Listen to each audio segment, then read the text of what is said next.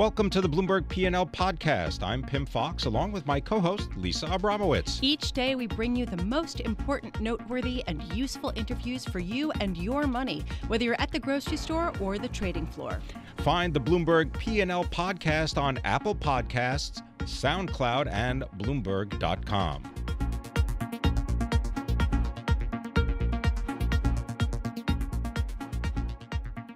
We have a big meeting coming up, or at least announcement uh, tomorrow. Today, the Fed uh, begins its two-day uh, monthly meeting, or I guess not monthly, ten times a year. Um, I want to bring in Ira Jersey. He's chief U.S. interest rate strategist for Bloomberg Intelligence. And before we look ahead to what we're expecting from the Federal Reserve tomorrow, I want to talk about this inflation data that we got out this morning. Uh, inflation accelerating to its highest in six years, and yet not a wholesale cheer uh, necessarily from markets. Why? Yeah, uh, hi. A couple of things, Lisa. I think one is that the uh, um, the market was expecting the numbers that we received, and I think one of the reasons why you have um, certainly interest rates near where they are, you know, 10-year yield right close to three percent yet again after the big risk off we had two weeks ago, is because we are expecting inflation to kind of hover with core inflation at uh, just over two percent. So um, you know you have that plus a risk premium on top of that, and, and that gets you to close to three percent and that's where um, we're, we're, likely to hover for, for a little while. Um, it does have big implications for the economy, though, because when one of the things that that we calculate based on this inflation data is what are real wages. So what are wages minus inflation, and those have been coming down uh, from from a uh, from a high last month. So um, so that's something we have to keep track of. Is is you know will spending be able to be kept up if inflation continues to rise? So how will the Fed view this?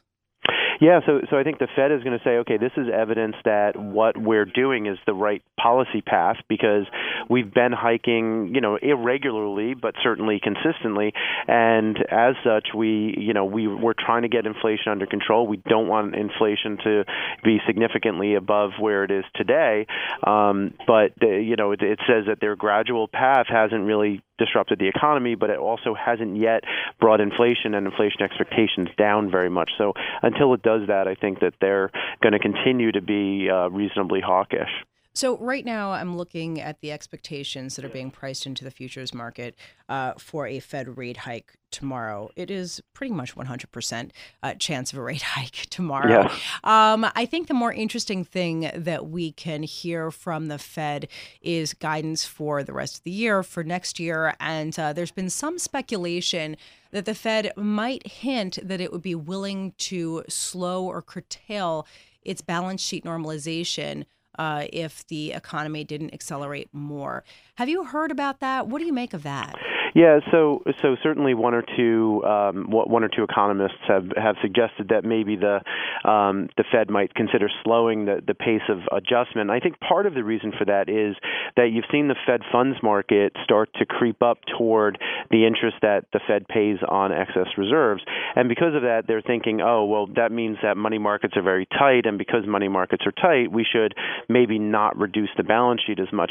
I'm not convinced that it's really it's portfolio runoff that's doing this. There's a lot of other factors that are involved in the pricing of Fed funds and, and other short end uh, short end rates. So, for example, right now there's a lot of Treasury bills in the market because of the fiscal stimulus. The Treasury Department's issued a lot of them, so that's caused almost every single front end interest rate to move a bit higher than it had been prior to this year. So it, it's not that the Fed can really do much about it, except maybe lower, um, it, not hike interest paid on reserves by as much as they uh, they, they do their uh, their range of where they want to keep the Fed funds rate. You know, I'm glad that you mentioned bills. Uh, we've been talking a lot about the Treasury auctions uh, this week. There are nearly $200 billion of uh, debt auctions. Most of them are bills. Uh, the 10 year auction of coupon debt yesterday went really well. Today we have more bill sales. How are the bill sales going and who is buying? Yeah, so the so the bill sales have really been uh, um, been, been up and down, and, and in particular, what's been really good is actually six month bills, which which a little bit surprises me because when we don't know if the Federal Reserve is going to hike perhaps two times over the next couple of months or one time over the next couple of months, you know, why lock in for six months when you can just do a four week bill or a three month bill and be able to capture an additional Fed hike if if the Fed happens to hike uh, in both June and September.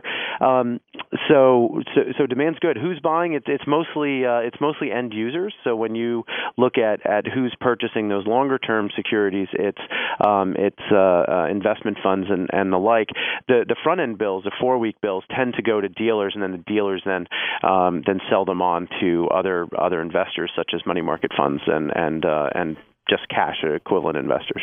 Um, I do want to just bring you some headlines. Uh, just crossing, the Senate panel voted uh, 24 and 5 against uh, Rich Clarida for uh, his nomination as Fed vice chair. Excuse me. The Senate panel also voted 18 4, 7 against for Bowman for his uh, Fed nomination. Do you think that any of these uh, sort of changes to the composition of the Federal Reserve will affect sort of the direction of policy? I, I don't think so. I think Richard Clarida in particular is is a pretty mainstream um, uh, mainstream economist. I think that he'll look at the economy where it's going and how policy might uh, might impact both markets and and importantly the economy. And as such, he'll um, you know he's not going to really sh- rock the boat as much as some other people that we maybe thought um, that that President Trump might might actually pick. Um, you know he's not a particularly hawkish or dovish person. Um, you know when uh, you know you've spoken to him, I've spoken to him. He's really a reasonable uh, a reasonable person when it comes and, and a real monetary policy expert. So I think when when it comes to things like changes in the balance sheet composition, he'll be one person that they'll definitely lean on for his opinion as to uh, you know what size the balance sheet should be or the pace of reduction yeah. there. Ira Jersey, thank you so much for being with us. Ira Jersey, Chief U.S. Interest Rate Strategist for Bloomberg Intelligence. Great insight ahead of the announcement tomorrow from the Federal Reserve, as well as all of the Treasury auctions the first two days of this week.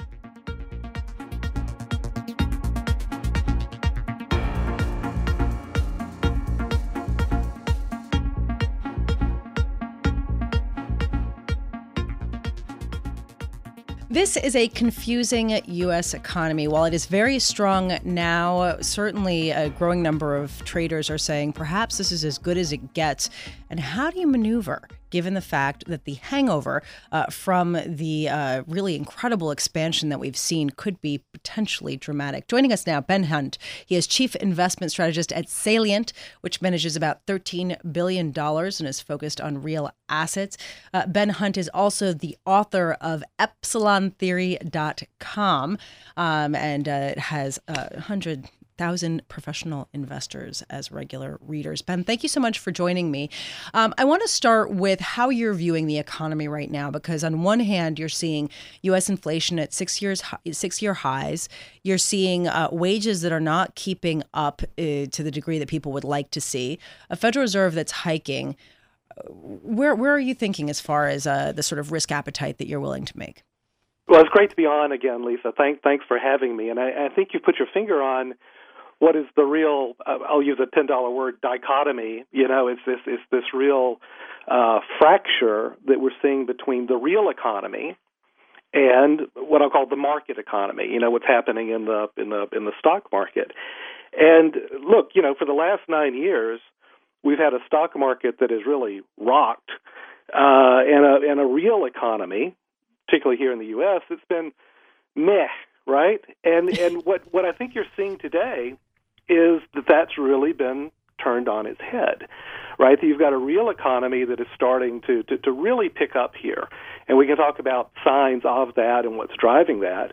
But at the same time, uh, you're, you're seeing the markets, you know, you're kind of looking meh, right? And, and what I'm trying to say is that's not an accident right? We've had this split in this this this dichotomy between the real world, the real economy, and markets for about nine years now, yeah. and now it's really flipping on its head. Well, uh, you know, I, I want to just push back a little bit because I sure. think that uh, when you talk about the real economy, what are you looking at? Because, you know, there are signs that, you know, there still is a, a large swath of people that have been left behind in the recovery. Because there has been so much focus on the stock market and you know assets that only the wealthiest people are really heavily invested in. And so I'm just wondering, you know, what's where are you yeah. getting the sense it's going to accelerate? Yeah, yeah. No, what, what, I mean by the real economy, I'm really focusing on uh, small and medium businesses here in the United States. I see. You know, we got some some some new data out today. You know, the I'll call it the confidence, the the intention to grow, uh, the intention to spend, the intention to hire from small businesses, which still are the economic backbone of this country, of our real economy. You know, that confidence, at least for intention to grow, it's never been higher since they've been taking this survey, and they've been taking it for a long time. Now, look, I totally agree with you that there are so many people that have been left behind in what I'll call the inflation we have had over the last nine years, which is an inflation in asset prices. So we're seeing wealth inequality return to levels we haven't seen since the 1930s. And that has enormous consequences, particularly in politics.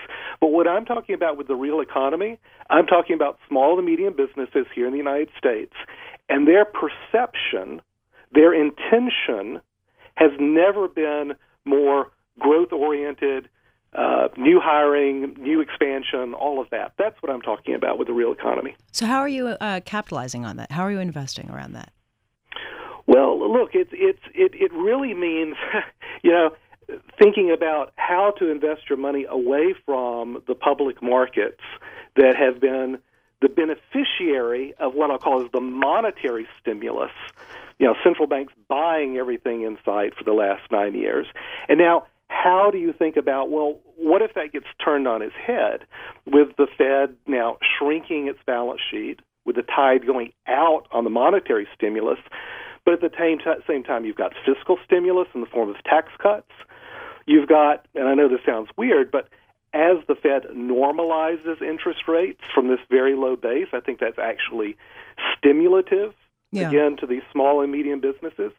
And third, I don't think you can overestimate, I really don't, what I'll call is the Donald Trump narrative that you know whatever the the reality is, there is a perception that there's enormous uh, change afoot, uh, particularly in forms of deregulation. All of those things benefiting the, the, the mindset, let's call it the ex- expectations of small to medium businesses.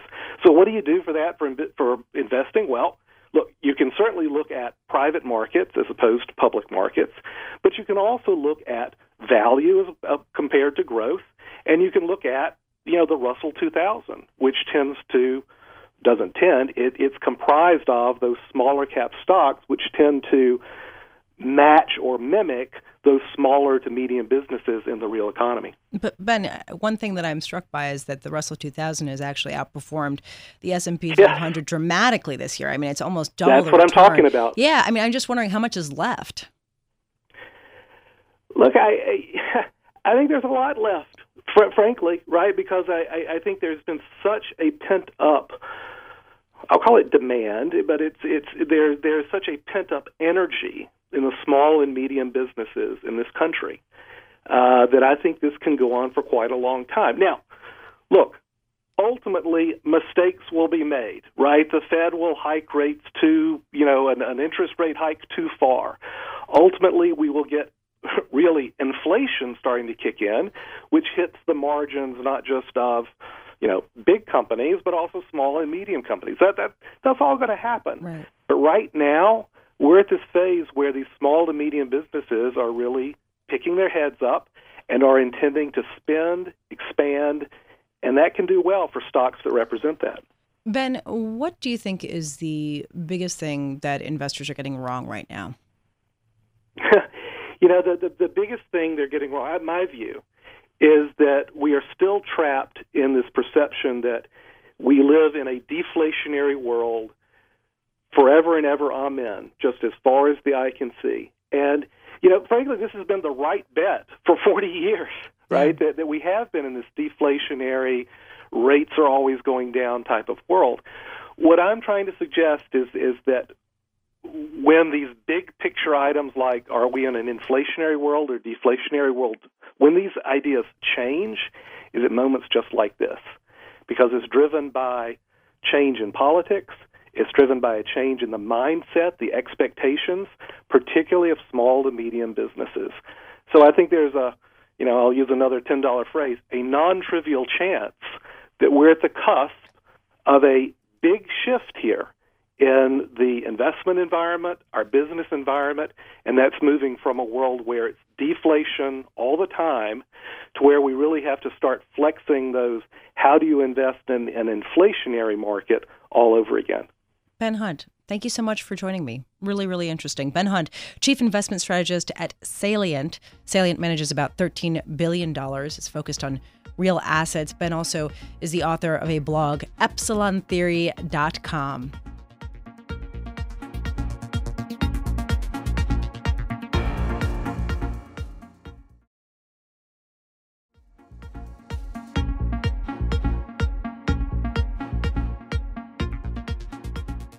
Markets have been struggling to figure out the real world impact from the increasing trade tensions between the U.S. and other major economies. One place, though, uh, where perhaps we'll be able to see that is with tourism. And uh, the question is Has tourism to the United States declined?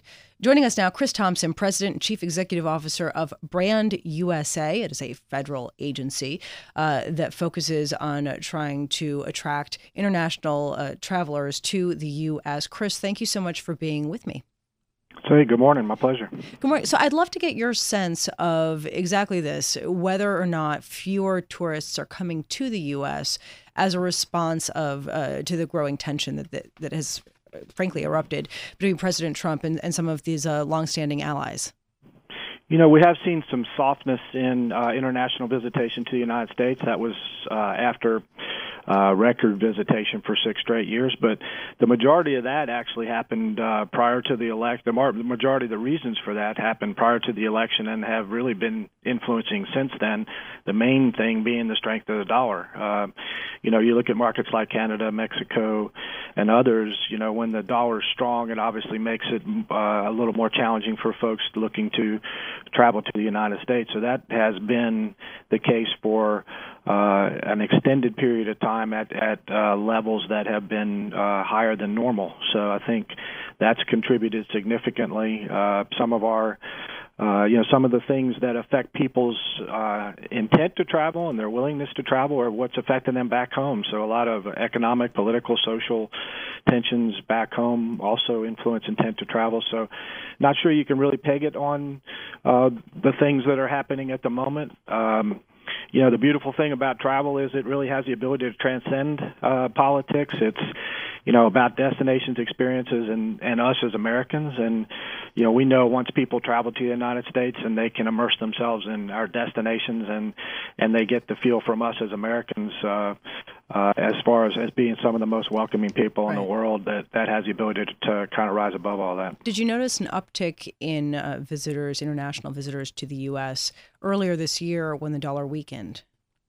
Yeah, you know there was some um, some moderation in the dollar, so uh, it was hard to tell. So uh, the numbers that we get are uh, lagging numbers from the Department of Commerce. So I'm not sure we'll really know the true impact on what are final numbers uh, as a result of that. But we did see some some uh, increases in in numbers uh, going into 2017, which was encouraging. And a lot of that, as you pointed out, had to do with the fact that the dollar was weakening a bit. But I think now it's maybe heading back in the other direction and and so it just depends on where that all lands.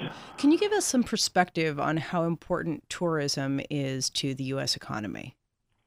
So most people don't realize that travel is actually an export. The product is the uh, experience people have, the memories they take home. Uh, as an export, it's a service export. So 33% of everything the United States exports that's a service is tried to, tied to people coming here, uh, having the experiences and leaving their money. 11% of everything the largest economy in the world exports is tied to people traveling to the United States, enjoying themselves and, and leaving their money behind you know, you look at uh, balance of trade. Trade is obviously a big topic right now. Uh, in 2016, the last time we had uh, annual numbers, we had 76 million people spend 245 billion dollars, and that was an 84 billion dollar positive contribution to the balance of trade. So when you look at it as an economic engine, it's certainly a huge contributor. And then on the soft diplomacy side, we know that, as I said earlier, once people have a chance to come and experience the United States, they always walk away with uh, a more positive uh, opinion of it, whatever their opinion was coming in. Uh, Chris, uh, last year there were a number of stories that came out saying that uh, President Trump's budget eliminated fun- funding for Brand USA and would effectively uh, kill the organization. Have you heard more about that? What was your response? You know, anytime a president comes in, uh, the the way for them to make a statement of priority is through a budget, uh, and so obviously there were a lot of priorities. There's never enough money in Washington to do everything that everybody wants to do. Uh, so the good news is that the people that actually appropriate are Congress. Uh, Congress we have a tremendous uh, bipartisan, strong majority relationship uh, as far as support in Congress. Uh, when Congress actually got to the business of appropriations, uh, our funding stayed intact uh, as as budgets were moved forward. So, uh, though we would have liked it liked it to have been a different uh, situation as far as the president's budget, we understand uh, that it is a statement of priorities and it's a, a way to navigate a situation where there's really never enough, enough funding. Just a real quick, what is how exactly do you market the U.S. to international investors? So uh, our job is to reach out to uh, all the markets around the world. Uh, we're uh, we're headquartered here in Washington D.C. We're actually a private company that has that's in partnership with the federal government. We have 15 offices around the world. We take uh, uh, messages direct to consumers, and in this year, 2018, our theme is music. Before there were destination marketing organizations like Brand USA, the way people found out about us was through movies and music. And uh, we just released a IMAX film called America's Musical Journey, which documents the heritage of American music and the cities that uh, it was founded in, and tells a story about how. Uh, uh, that is is a great way to talk about the United States of America and what there is to see and do through music. So our job is to be storytellers, to inspire travel uh, from our friends and visitors from around the world, and in the end, to really remind them why they want to come to the United States, right. why it is the most aspirational destination in the world. Chris Thompson, thank you so much for being with me. President and Chief Executive Officer of Brand USA, coming to us from Washington D.C.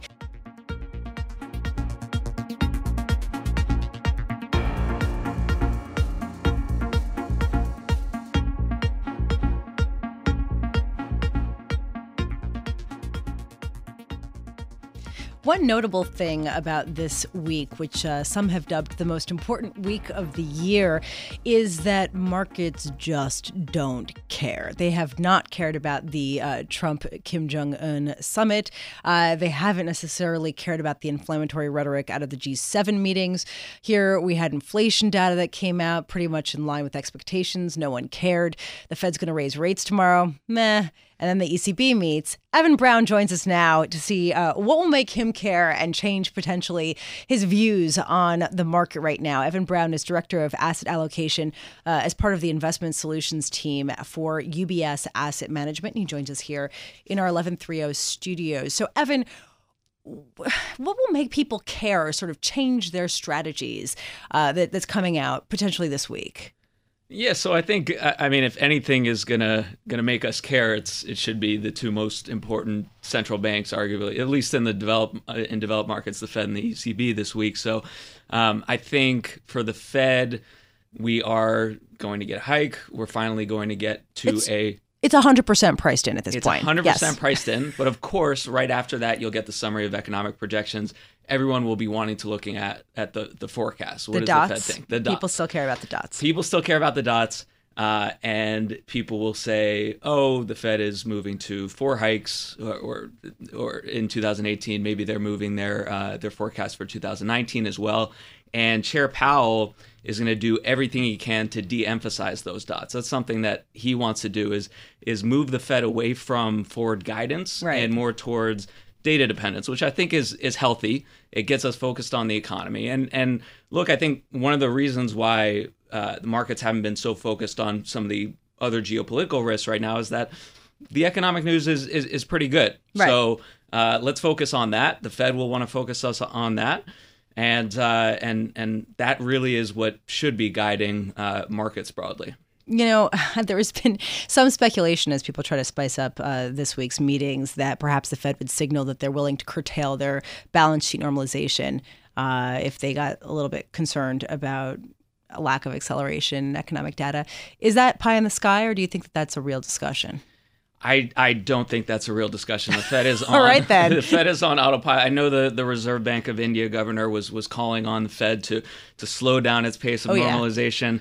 Yeah. Uh, but th- there is a very very high bar for doing that. The Fed is on on auto, autopilot with the balance sheet.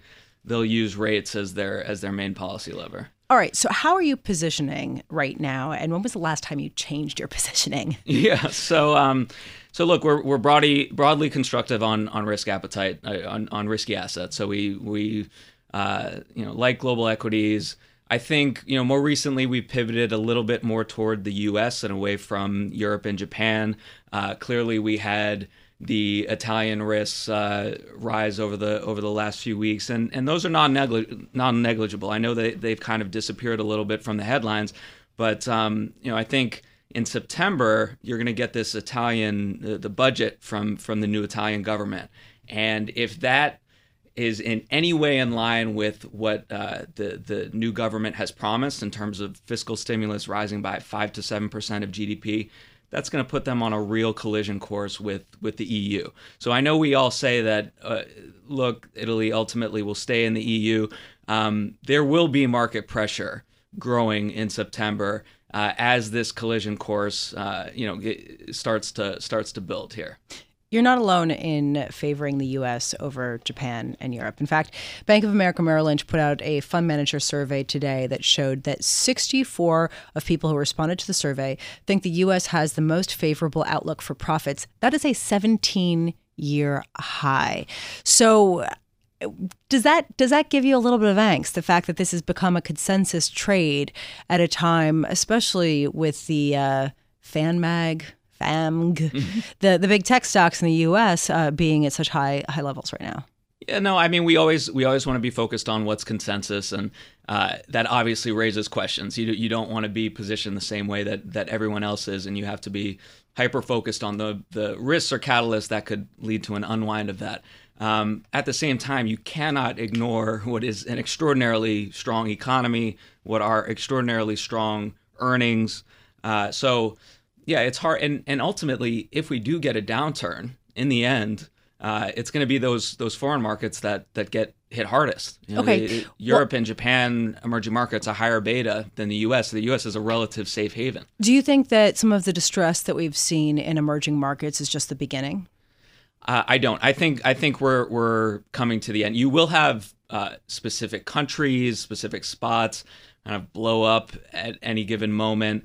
Um, but broadly in emerging markets, I think what you're seeing is uh, some of these uh, central bankers in these economies they increasingly realize that they need to shore up their system. So you're seeing uh, uh, Brazil's central bank intervene in foreign exchange markets. You're seeing Turkey, you're seeing India. These central banks are, are hiking. They, they get it. They realize that as the Fed is tightening, uh, that they need to protect themselves. And at the same time, one way in which you know this EM quote unquote crisis or, or, or sell off is different from previous ones is that you know China's doing pretty pretty right. well. China's growth is is, is quite strong, uh, so that keeps us from getting too bearish on EM here. So when was the last time that you changed your recommendations for asset allocation? Uh, we've tilted a little bit here and there, but in terms of having a broadly constructive outlook on risk and uh, on equities and and a short duration view globally, um, it's been a while. Well, I mean, and, and as far as the little tinkers, is it sort of more cash here, few less duration here? Is it that type of idea? Yeah, I think so. I mean, one one thing that I think is becoming increasingly important for us and and uh, global asset allocators is that as the Fed is hiking rates, the short end of the yield curve or cash is increasingly an attractive right. option. So um, you know, we think about ways in which you want to move to the shorter end of the yield curve. You know, there's a there's a decent argument. Why do you want to be uh, earning say 290 on the 10 year and be taking all that volatility, inflation risk, duration risk when you can uh, park your funds in, in the two year yield at, at about 250 is it is it worth it to be out there so i think if there's if there's any shift which i think we'll continue to see it's it's just moving shorter duration uh, across you know most of our U.S. investments. Is anyone leveraging up two-year Treasury yields right now? Not that I know of. Because I really, I was having a conversation with a trader yesterday, and and we were asking this question. You know, at a certain point, if you're getting you know four and a half percent on junk bonds, you're getting you know the triple C version of the of the spectrum outperforming dramatically. Why not just lever up two year yield? True. I don't I know. mean, I the, just- the, the, you know, I think there's there's something to be said for that. The the the risk there is that if you do get inflation accelerating and the Fed hiking a lot more aggressively than is currently priced, then that, that leaves you vulnerable. you have a problem. Evan Brown, thank you so much for being here. Really great. Uh, Evan Brown, Director of Asset Allocation, is part of the investment solutions team of UBS Asset Management. Thanks for listening to the Bloomberg P&L podcast. You can subscribe and listen to interviews at Apple Podcasts, SoundCloud, or whatever podcast platform you prefer. I'm Pimm Fox. I'm on Twitter at Pimm Fox. I'm on Twitter at Lisa Abramowicz1. Before the podcast, you can always catch us worldwide on Bloomberg Radio.